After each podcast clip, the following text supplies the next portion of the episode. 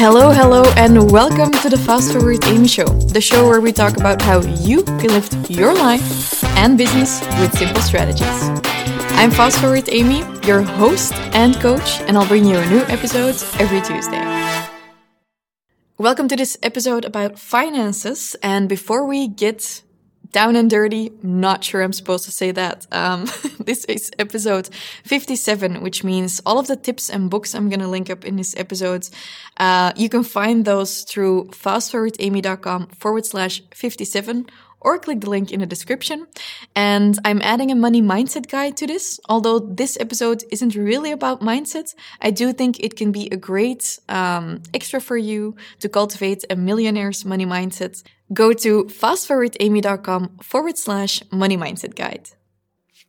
Today, I'll be talking a little bit ranty style about books that have influenced me in terms of finance. And whereas in other episodes, I've talked a lot about money mindset and abundance and practical uh, business stuff, today is really about financial tips for anyone and about how you can um, yeah, make sure you have money instead of not having any money.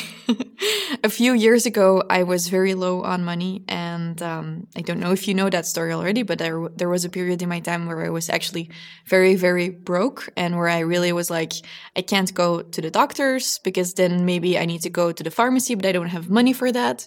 Even though a part of that gets paid back to you from the government here in Belgium, still it was all too tight for me, and as a result already as a kid, I had been pretty uh, obsessed with money and finances and numbers. But because of that situation, I got even more obsessed with it. And I decided to use that to my advantage. So I started reading up about it a lot. And I'd found some books from my dad. I'd found some books online. And I started positively obsessing about how you can handle money even when you don't really have any money yet. And one of the first books I read was The Richest Man in Babylon. The Richest Man in Babylon is a really tiny book. Can't show it to you because it's stuck somewhere in a box and it's also totally, um, well, crumpled up, or how do you say that?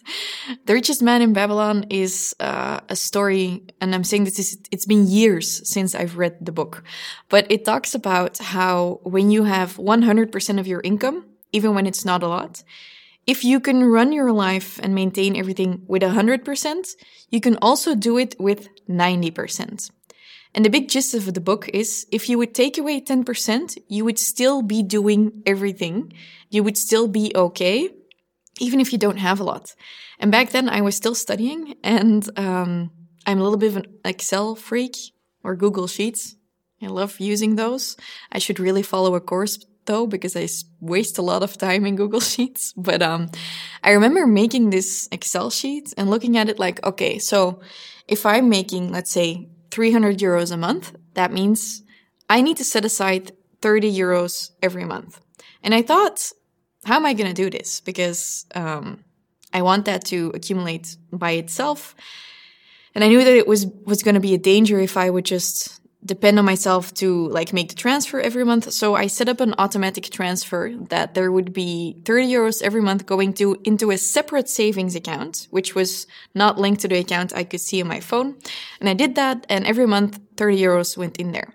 And as I started progressing and making more money in my future, I increased that number and I added more transfers to it. And that's how I went from being broke and not having any money set aside and no savings whatsoever to kind of starting to accumulate a couple of thousand euros. And that was a really nice buffer to have when later on I was faced with some new challenges.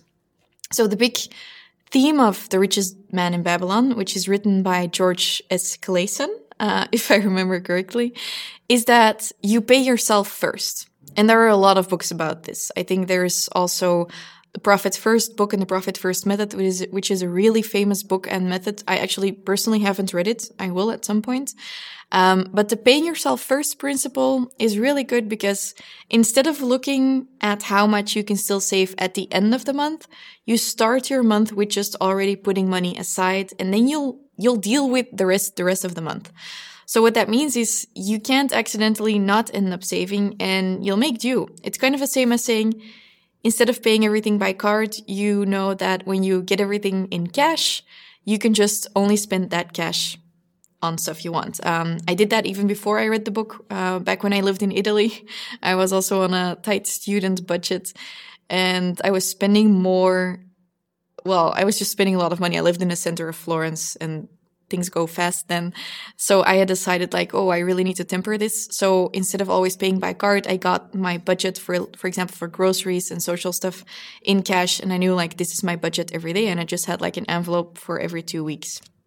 This might sound a little bit obsessive. I don't know, but it's definitely paid off uh, for me in the long run because having a grip on your finances is really good. And although I talk a lot about abundance, it doesn't mean that making a budget or doing stuff like this is a form of scarcity. In fact, paying yourself first is a mindset of abundance where you truly believe like everything will be okay and there is more than enough to also set aside money for myself. So, The Richest Man in Babylon, I'm sure if you get the book, you will read it in one night. I think my oldest brother Timothy was like, the book is so simple, it makes so much sense, like, don't even bother. But I really liked it because it just highlights some of these elements with simple stories.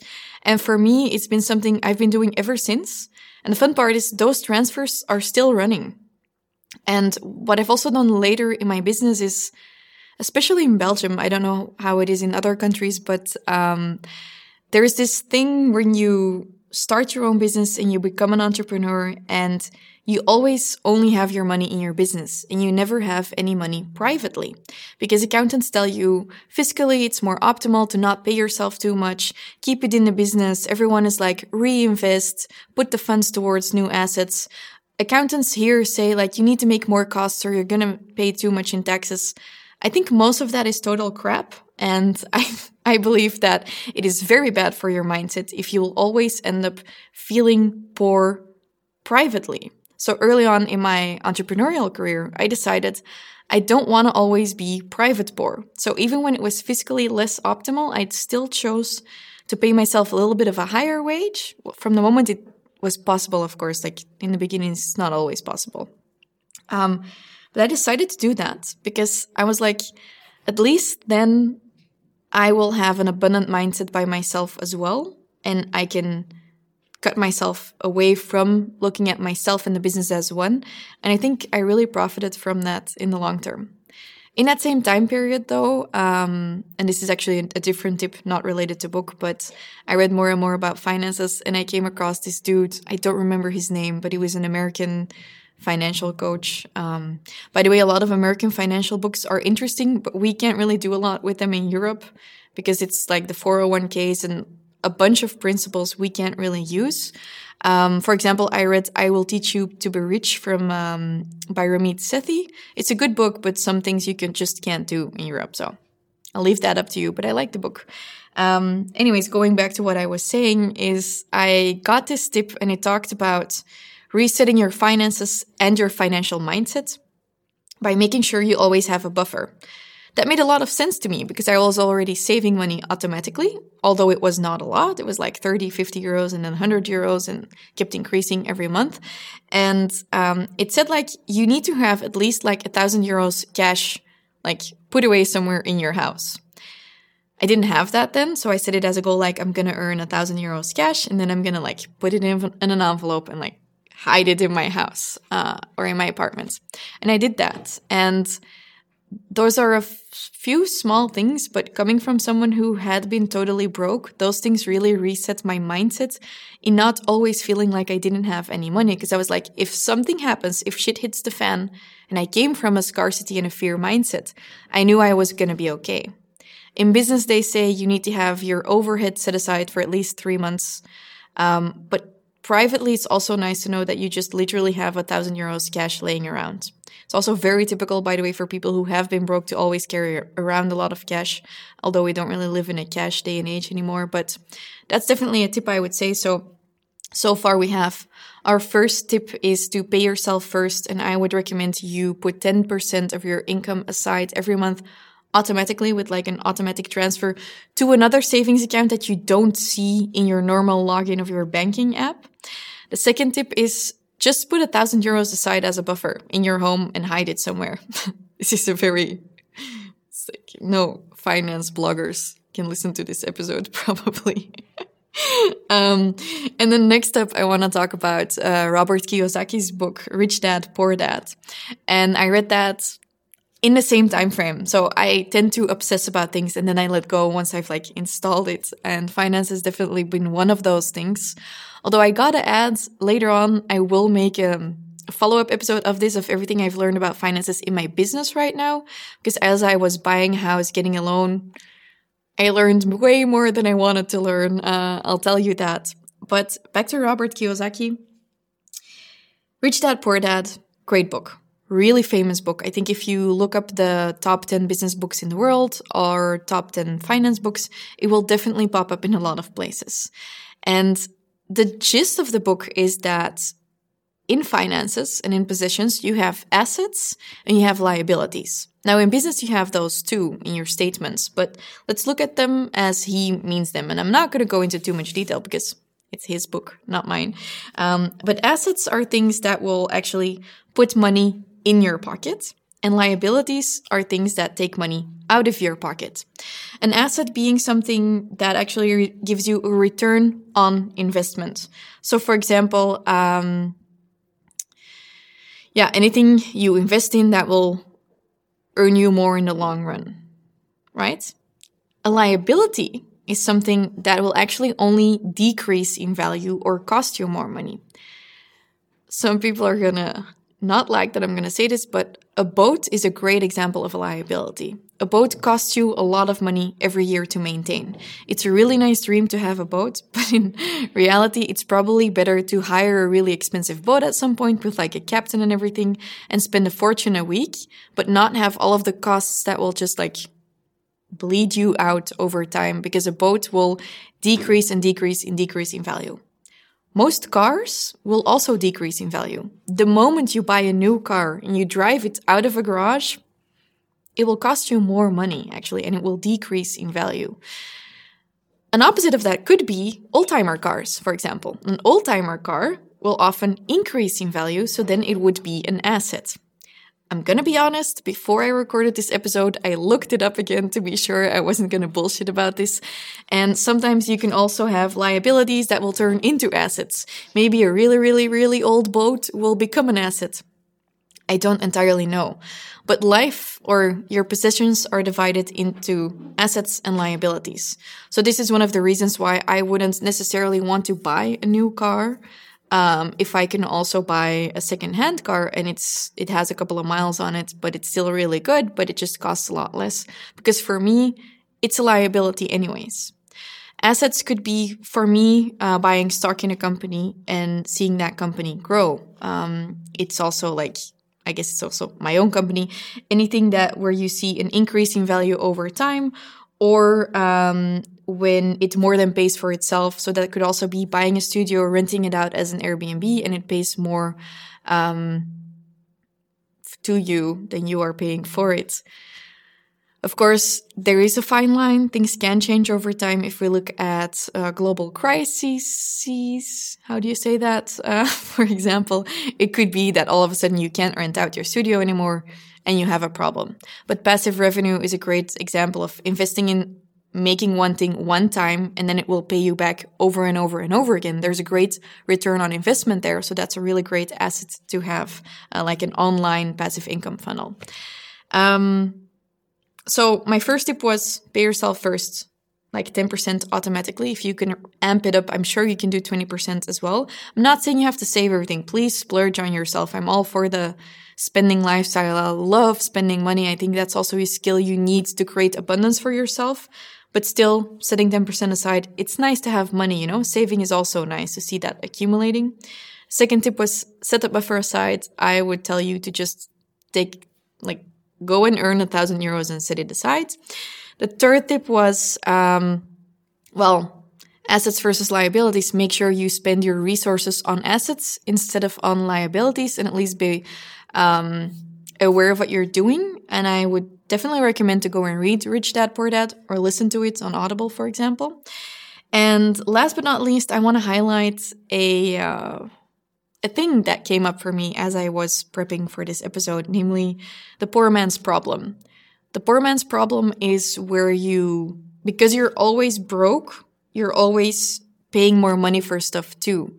It's like when you know you can cut a huge deal on something if you pay it at once versus if you pay it in pieces and you're paying way more for it, which is typically typically something they will do in this in the United States, um, because they'll be like, "Oh, you can get this on credit, but then you'll pay a lot more and interest fees and everything because you can't pay it at once." The poor man's problem is where you always have to choose for the the worser the worse option, the worse worser. I don't know. where you have to choose the less than optimal option because you can't afford to choose the other option. My advice there would be to really look at what you're doing and how you can step out of the cycle of the poor man's problem. I can't really give you a concrete example of what that is right now, but if you sometimes feel like you keep getting stuck in a short term cycle with your money, look at what the long term could be. And if you can break through that by getting a loan from someone once or by saying no to one thing once, it's fine if that means that you can step out of the poor man's problem. Um, and that is something, especially, I hate to say it, but like us millennials aren't really used to. We're used to being able to do everything, get everything we want, and then at the same time, we're all depressed. Um, sorry, I'm joking about this. I don't joke about mental health, but I'm just trying to highlight some uh, facts. Um, it used to be, I think, in, in my parents' day and age, when they were building a house or they'd bought a house and their friends would have bought a house, they would not go on a trip for a few years, maybe. They wouldn't take a vacation because they were paying off their house. Now we live in a society where we feel like we're supposed to be able to do everything. But if you feel like you're stuck in a financial rut, try to take some of these steps. Try to educate yourself. Try to find some resources, listen to podcasts, read books, read articles, go to a library. There's a lot of stuff for free out there. So you can break that poor man's problem life cycle um, and I hope that by highlighting some of these things, you will just learn about it and be more aware about it um, so that you can do something with it.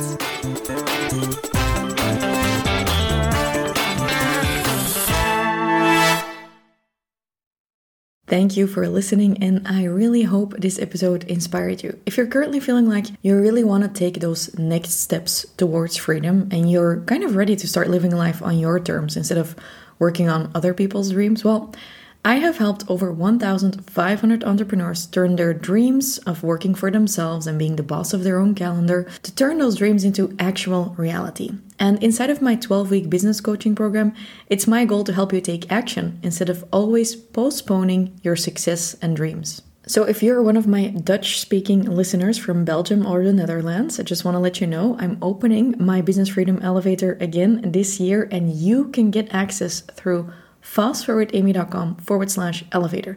So, if you're struggling taking action, if you're struggling to actually make a profit from your ideas, go and have a look at fastforwardamy.com forward slash elevator and let's get things moving.